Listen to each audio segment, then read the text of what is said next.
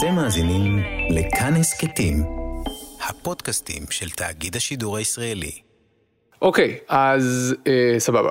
הדבר הראשון שאני אשמח אם תוכלי לעשות זה להציג את עצמך, להגיד איך קוראים לך ומה את עושה בחיים. חדווה בר, המפקחת על הבנקים. וזה בעצם היום האחרון שלך בתור המפקחת על הבנק. נכון, היום זה היום האחרון שלי בתור המפקחת על הבנקים.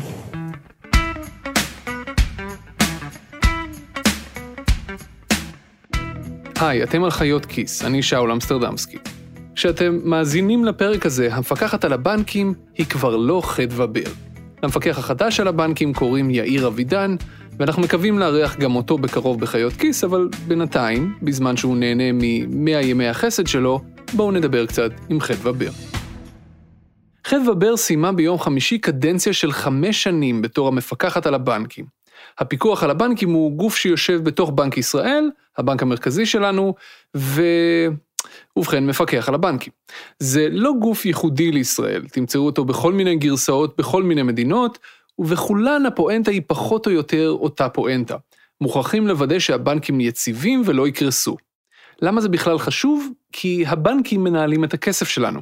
כי בלי בנקים אין מערכת פיננסית, ובלי מערכת פיננסית אין כלכלה מודרנית. אין אנשים שיחסכו כסף מצד אחד, ואין אנשים שילוו את הכסף הזה ויעשו איתו דברים מצד שני. אין עסקים, אין מפעלים, אין פסי ייצור, אין מקומות עבודה חדשים. ומאחר שהבנקים לוקחים סיכונים ומנהלים כסף של אחרים, צריך לפקח עליהם מקרוב. זה לפחות הרציונל מאחורי הפיקוח על הבנקים, וזה מה שחדווה בר עשתה בחמש השנים האחרונות. ב-1 בדצמבר 2019, בר הודיעה שהיא מתכוונת לפרוש באמצע חודש אפריל השנה. ישראל הייתה שקועה אז עמוק בפוליטיקה, במערכת בחירות שלא נגמרת, ובר כבר ראתה את הסוף. ואז הגיעה הקורונה. אני זוכרת בצורה מאוד ברורה שבשבועות הראשונים של המשבר היה איזשהו רגע, ולמעשה זה היה יום מסוים, יום שבת, ה-14 לשלישי, שנקראתי למשרד האוצר בצהריים, אה, לפגישה רבת משתתפים עם כל אה, בכירי האוצר ובכירי הכלכלה, ובה דנו בסגר שעומדים להטיל על המדינה. ובעודי יושבת שם, התחלתי לקבל הודעות מהדובר של בנק ישראל, שנוצרת איזושהי בעיה, היסטריה, אנשים אה, אה, מתחילים לעמוד בתור אה, ליד כספומטים, ויש חשש אמיתי של אותם אנשים שלא יהיה כסף וכדאי למשוך את הכסף מהבנק.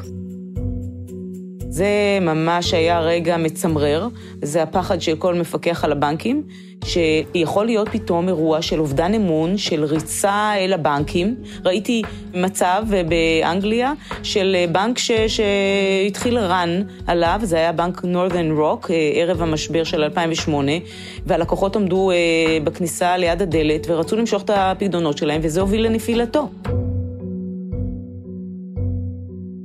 מיד פעלנו, הוצאנו הודעות אה, מטעם בנק ישראל שאין שום חשש אה, ויש המון כסף בבנקים, ובבנק ישראל יש כסף לשנים שבנק ישראל יספק אותו לשוק, ושהבנקים יציבים, ושוחחתי באותו יום אה, בשבת עם מנכ"ל ברינקס ומנכ"ל בנק מזרחי, שהם ממלאים את הכספומטים, ואמרתי, תגבירו את הקצב במילוי הכספומטים, כל כספומט שנגמר בו הכסף, ולעיתים נגמר הכסף, אין מה לעשות, זה קורה, תמלאו אותו במהירות, ובאמת מיד... מיד אה, נוצרה רגיעה, ולא רק זה שנוצרה רגיעה, אלא האמון של הציבור אה, כל כך גבר, שראינו גידול אדיר בפקדונות של הציבור במערכת הבנקאית, בפקדונות העו"ש, בכמה עשרות מיליארדים אה, בחודש הראשון של המשבר, חודש מרץ, שזה שוב גם היה אירוע חסר תקדים בהיקף שלו. ולימד על כך שלציבור הרחב בישראל יש אמון מאוד גדול במערכת הבנקאית. כל הכסף שנמשך משוק ההון, מקרנות הנאמנות, עבר לבנקים. וזאת אמירה מאוד חזקה. מגפת הקורונה לא הולכת לשום מקום בקרוב, ויחד איתה גם לא הולכים לשום מקום הנזקים הכלכליים שהיא גורמת. הבנקים מרגישים היטב את הנזקים האלה. הם הגופים שאומרים לא לישראלים רבים שבאים לבקש הלוואות. הם הגופים שמחליטים איזה גופים יקבלו פריסה של החובות שלהם ובאיזו ריבית. הם הגופים שמרגישים אולי יותר טוב מכל גוף אחר את הדופק הכלכלי של החברה הישראלית. ולפחות לפי כמה בנקאים שמדברים באוף רקורד, כלומר בשיחות סגורות ולא לייחוס בשמם, הדופק הכלכלי הזה מרגיש לא משהו.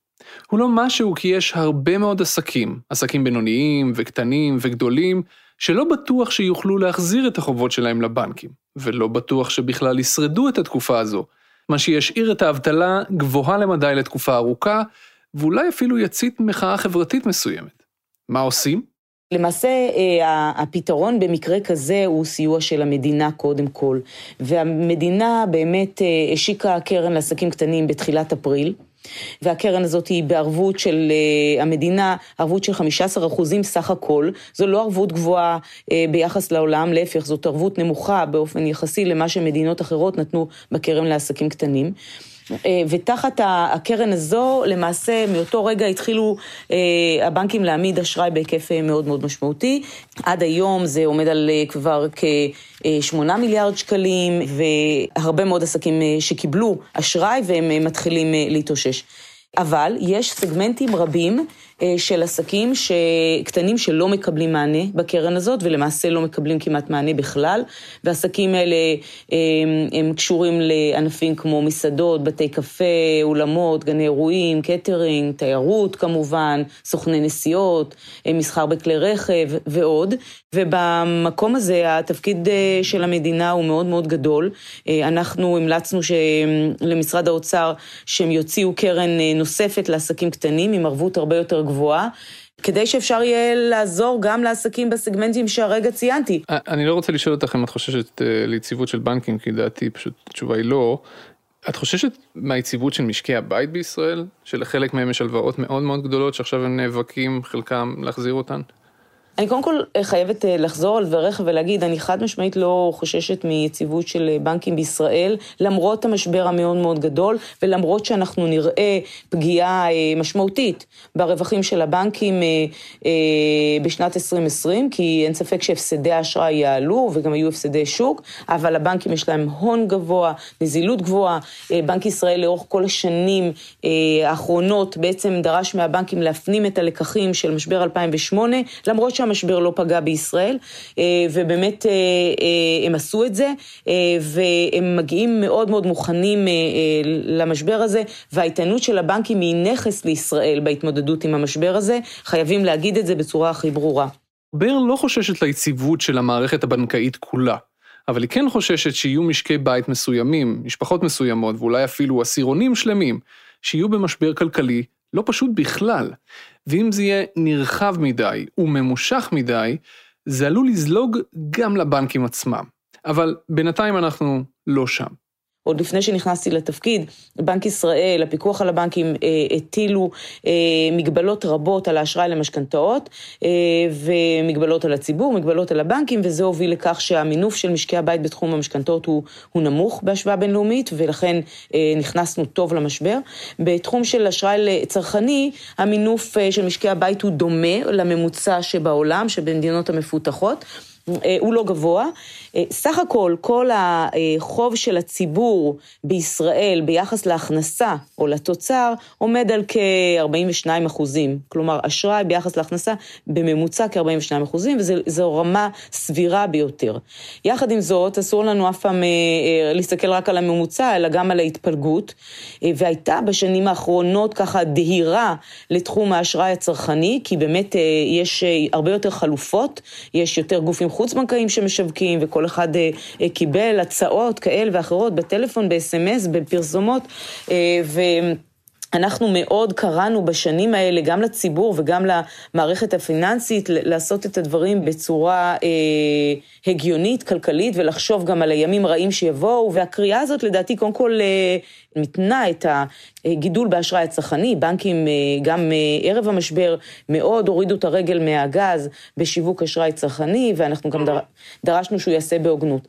עדיין אני כמובן מוטרדת, אה, במיוחד ממשקי בית שלוו גם מבנק וגם מחברת כרטיסי אשראי א' וחברת כרטיסי אשראי ב', וגם מחוץ, מאיזשהו גוף חוץ-בנקאי, ומכל אחד הם לקחו קצת, אבל בסוף נהייתה פה עוגה של, של שכבות אשראי, ומי שהיום מוצא לחל"ת, ובהמשך לצערנו גם יפוטר, עלול להיות פה בקשיים, ואנחנו כן צופים שיהיו יותר משקי בית שלא יעמדו בהחזר האשראי הצרכני, ובאמת אה, אה, המצב שלהם עלול להידרדר.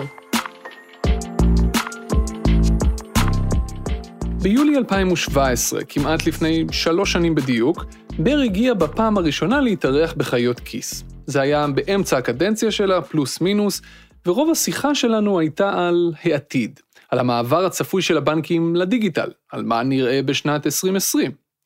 למשל, היא אמרה שעד 2020 נראה הרבה פחות סניפי בנקים.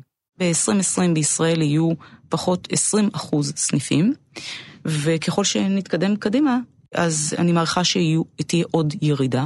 בפועל, מספר הסניפים באמת הצטמצם, אבל לא ב-20 אחוזים. היה צמצום אה, משמעותי בסניפים, אבל הוא היה יותר נמוך ממה שצפיתי אז, הוא היה אה, בפועל 12 אחוזים בשנים האחרונות, וכנראה שהסיבה לכך שמספר הסניפים לא הצטמצם כל כך מהר, כפי שאז אה, ציפיתי שיקרה, הייתה העובדה שנולדה גם חקיקה שדרשה מהפיקוח על הבנקים לאשר כל סגירה של סניף וסניף, כדי שהציבור שרגיל לסניפים לא ייפגע, וזה האט את הקצב ביחס למה שחשבתי שיהיה. ביולי 2017 היא חזתה שהרבה מאוד עובדים בבנקים יפרשו במסגרת תוכניות התייעלות. זה שינוי הדרגתי, אבל הוא קורה די מהר, והבנקים בישראל התחייבו להתייעל, ועד 2020 אה, יהיה צמצום של למעלה מ-5,000 עובדים במערכת הבנקאות, זה למעלה מ-12 אחוזים. בפועל פרשו יותר, יותר מ-6,000 אה, עובדים למעשה סיימו את העבודה והמשרות שלהם צומצמו לחלוטין. הייתה התייעלות מאוד משמעותית של המערכת הבנקאית בכוח אדם. היא אמרה גם שרגולציה זה דבר שלוקח הרבה מאוד זמן, ושחלק מהמהלכים שהיא מתכננת ומקדמת, כמו הכנסת שירותים חדשים לדיגיטל, וגם דברים כמו כניסת בנקים חדשים למגרש הזה של הבנקים, היא אמרה אז שהמהלכים האלה יקרו בתוך שנתיים. מאז חלפו שלוש שנים. אז קודם כל, רגולציה אכן לוקחת הרבה זמן, בעולם וגם בישראל, לצערנו, אה, כי יש הרבה מאוד מורכבויות. מבחינת בר, המפץ הגדול, ואלה מילים שלי, לא שלה, המפץ הגדול במערכת הבנקאית הישראלית, ייתכן שיתרחש בשנה הבאה, ב-2021. שלושה מהלכים גדולים אמורים לקרות בשנה הבאה, שאולי, ואני מדגיש כאן את המילה אולי, יטלטלו את הענף הזה. ענף שנשלט עשרות שנים בידי בנק הפועלים ובנק לאומי. אז קודם כל, ייפתח הבנק הדיגיטלי הראשון, יפתח את שעריו לציבור הרחב. אנחנו אה, נתנו, כזכור, אה, רישיון בנק, נגיד בנק ישראל ואני, אחרי כ-40 שנה שלא ניתן רישיון בנק, והקבוצה שקיבלה את הרישיון פועלת במרץ כדי אה, להקים את אותו בנק דיגיטלי, יש המון המון משימות, טכנולוגיות אחרות, אה, בתי כוח אדם, אבל זה מתקדם, אז זה דבר ראשון שיקרה. דבר נוסף, אה, זה באמת הבנקאות הפתוחה. כשבר אומרת בנקאות פתוחה, היא מתכוונת בעצם למערכות בנק שפתוחות גם לגופים חיצוניים, גופים שיכולים להתחבר ולהציע לכם שירותים פיננסיים מתקדמים יותר על בסיס הנתונים שלכם והמידע, שהיום סגור רק בידי הבנק שלכם. ודרך כך להציע ללקוחות הצעות חדשניות ותחרותיות להצעות שהבנקים מציעים. התפיסה למעשה של הבנקאות הפתוחה היא תפיסה מאוד דרמטית, היא אומרת, המידע הוא של הלקוח, הוא לא של הבנק, ואם הלקוח היה עם הבנק 20 שנה והוא לקוח טוב והבנק אה, אה, יודע שיש לו מוסר תשלומים גבוה ויש לו את כל הפרמטרים, אה, אותו לקוח יכול להחליט שהוא רוצה את כל התיק הזה שיש לבנק עליו, להעביר לצד שלישי. זה יכול להיות בנק אחר כדי לקבל אה, הצעה תחרותית ולעבור חשבון, זה יכול להיות פינטק אה, אה, או גוף חוץ-בנקאי אחר, ובאמצעות העברה של המידע, לקבל הצעות תחרותיות יותר. אז זאת ממש תפיסה חדשה, ונראה אותה קורמת עור וגידים ב-2021. יש לנו גם עוד פרויקט גדול שהוא בצנרת, שנקרא מעבר מבנק לבנק בקליק.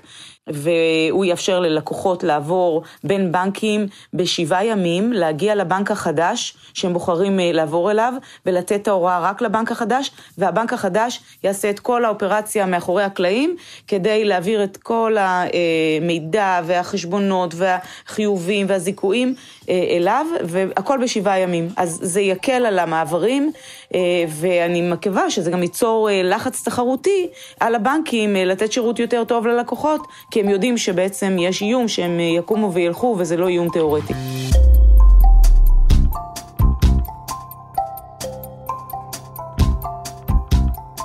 לאורך הקדנציה שלה, בר ספגה לא מעט התקפות מצד המערכת הפוליטית. זה היה סביב מהלכים גדולים כמו הפרדת כרטיסי האשראי מבעלות הבנקים, או סביב אירועים כמו נפילת הטייקון אליעזר פישמן, אירוע שגרר הקמת ועדת כנסת מיוחדת שבחנה כיצד פישמן וטייקונים אחרים קיבלו כל כך הרבה הלוואות מהבנקים מלכתחילה.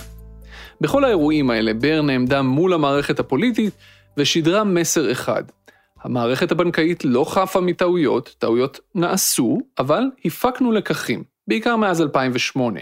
והיום היא אמרה, המערכת הבנקאית במקום הרבה יותר טוב. ואם אנחנו נעשה עכשיו צעדים חדים או דרמטיים או מהירים מדי, כך היא אמרה, אנחנו עלולים לפגוע ביציבות המערכת, ולכן נפגע בציבור הישראלי ובכל הכלכלה הישראלית. עכשיו, פוליטיקאים אף פעם לא אוהבים לשמוע את הטיעונים האלה, שאגב, נשמעים באופן די קבוע מצד בנק ישראל. כשזה קורה, הם עולים להתקפה, וזה קרה לא מעט בקדנציה של בר.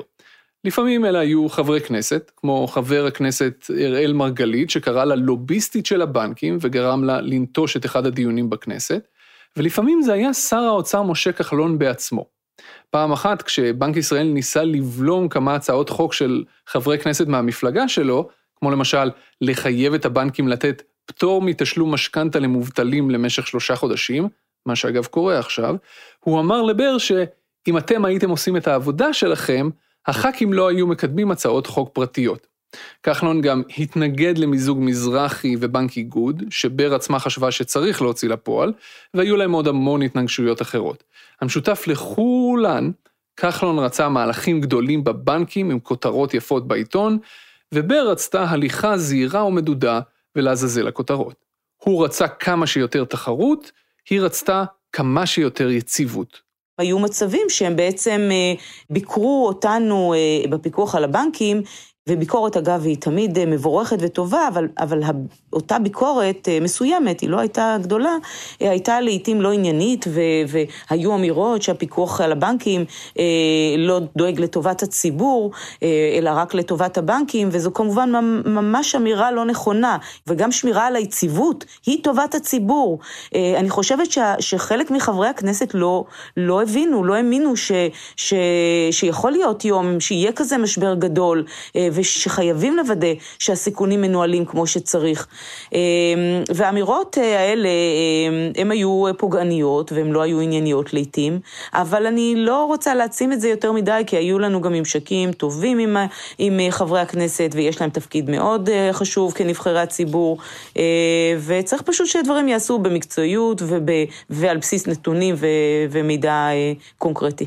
אחד מחברי הכנסת האלה היה שר האוצר. אה, עם שר האוצר אני חייבת לומר שבנינו מערכת יחסים קונסטרוקטיבית, אני באופן אישי, אה, ואנחנו אה, עבדנו בשיתוף לנסות להוביל יחד את הרפורמה של קידום התחרות. היו שם כמה רגעים מאוד קשים שהוא תקף את בנק ישראל ואותך באופן אישי על זה שאתם פשוט דואגים לבנקים. אה, אולי בתחילת הדרך אה, אה, היו כאלה דברים, אבל בהמשך הדרך הוא גם מאוד פרגן על כך שנתנו רישיון לסולק חדש, ואחר כך עוד סולק, ואחר כך שנתנו רישיון לבנק חדש, וכשמאגר נתוני האשראי שבנק ישראל הוקם, אז הוא פרגן, ו- ואני חייבת לומר, אני, כן, באמת עבדתי איתו בממשק הדוק, ו- ואני חושבת שבסופו של דבר הוא היה קונסטרוקטיבי לטובת השינוי ש- שהובלנו במערכת הפיננסית. אה, שעוד חלק מהפירות שלו הציבור יראה בשנים הקרובות. יש מהלכים שבהם הפיקוח על הבנקים בקדנציה של בר פחות הצליח. למשל, בר לא הצליחה לפתח את שוק האשראי במקומות שבהם אין ממש תחרות, כמו למשל ההלוואות שעסקים קטנים צריכים לקחת בשביל לממן את עצמם. הלוואות שהיום ניתנות כמעט לחלוטין בידי חמשת הבנקים הגדולים, ובעיקר פועלים ולאומי. אבל בר חושבת שעם מאמץ ממשלתי נוסף, אולי בקדנציה של המחליף שלה, משהו שם כן עשוי להתקדם. בינתיים, העסקים הקטנים, בעיקר אלה שנאבקים לשרוד עכשיו, יכולים ללכת או לבנק שלהם, או לשוק האפור. בנקים הרבה פעמים הם שמרנים, מטבעם, אה, ואפילו זה, זה סביר שהם יהיו כאלה, כי הם מנהלים כספים של הציבור, את הפקדונות של כולנו, ואנחנו לא רוצים שהפקדונות האלה יסוכנו. אבל המשמעות של השמרנות הזו, שיכול להיות שיש לקוחות מסוימים, קצת יותר מסוכנים, גם משקי בית וגם עסקים קטנים, שלא מקבלים מענה אה, מהמערכת הבנקאית בצורה של אשראי, ו, אה, ו, וזה משפיע על הפעילות שלהם. וככל שיש יותר שחקנים מסוגים שונים, שיש להם תיאבון סיכון שונה, אני רואה בזה ערך למשק הישראלי, ללקוחות, ועל עסקים קטנים אני אומר, גם שם, באמת שם אין שחקנים, אה, אין הרבה שחקנים אה, חוץ-בנקאיים גדולים שפועלים. כן, בשנים האחרונות התחיל להתפתח אה, תחרות ונולדו עוד גופים. ושם יש מקום לתחרות יותר גדולה, שגם תוביל להורדת העלויות וגם לשיפור השירות, וגם אני מצפה שזה יוביל ליותר הכלה פיננסית, שיהיו עסקים שהם בסיכון גבוה, אבל, אבל כן אפשר לתת להם אשראי, הריבית תהיה יותר גבוהה, שתשקף את הסיכון, אבל היא תאפשר להם לפעול.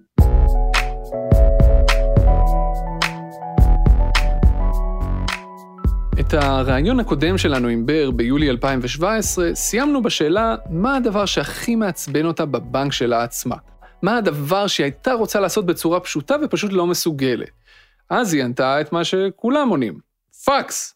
אבל הפעם, כששאלתי אותה את זה שוב, היא ענתה תשובה קצת אחרת. היו הרבה דברים שעצבנו אותי שאי אפשר היה לעשות אה, מרחוק ובדיגיטל אה, בבנק, אה, ואני חושבת שעשינו שינוי מאוד מאוד גדול והורדנו המון המון חסמים, ואולי המבחן הכי גדול היה עכשיו במשבר, שלמעשה אנחנו, בהוראה שלנו, נסגרו כמעט כל הסניפים של הבנקים, 85% מהסניפים, בגלל המצב הבריאותי, בגלל הסגר, אבל במקביל אנחנו הורינו לבנקים להמשיך ולתת שירות בנקאי שוטף למשקי בית ולעסקים קטנים מרחוק, בדיגיטל, אה, בקול סנטרים, וזה עבד, וזה פשוט אה, לא ייאמן. ראינו גם אפילו סניפים ניידים שהגיעו לבתי אבות בזמן המשבר כדי לסייע לאותם קשישים ש, ש, שהיו שם ולא יכלו לצאת. אה, כלומר, ממש ראינו מבחן לכל העמל שהשקענו בשנים האחרונות בהסרת חסמים דיגיטליים, אני חושבת שהמשבר הזה הוכיח שבאמת אפשר לעשות אה, הכל מרחוק, וגם בתוך הבנק אפשר לעשות הרבה יותר באמצעים דיגיטליים, למכן אה, תהליכים, ובעיניי זה, זה ממש אה, היה מרגש לראות את הדברים. אז בזמן שאתם שומעים את הפרק הזה, חדווה ברי כבר לא המפקחת על הבנקים.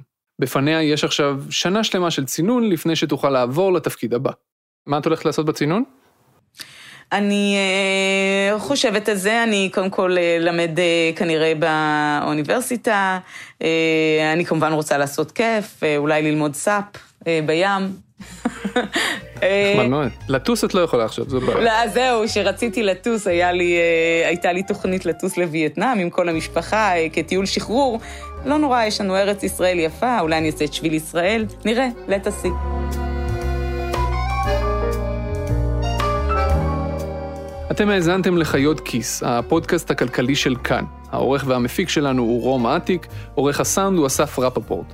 במערכת חיות כיס חברות גם צליל אברהם ודנה פרנק. תודה רבה גם לשרון אלבז על הסיוע בהכנת הפרק הזה. כל הפרקים של חיות כיס זמינים להאזנה באתר כאן, או פשוט בכל אפליקציית פודקאסטים. אני לאחרונה משתמש בגוגל פודקאסטס. אם אתם עוד לא חברים בקבוצת חיות כיס, אתם מוזמנים לחפש אותנו בפייסבוק ולספר לנו מה אתם חושבים על הקדנציה של חדווה בר ואיפה הייתם רוצים לראות את המערכת הבנקאית בשנה הבאה. אני שאול אמסטרדמסקי, תודה רבה שהאזנתם.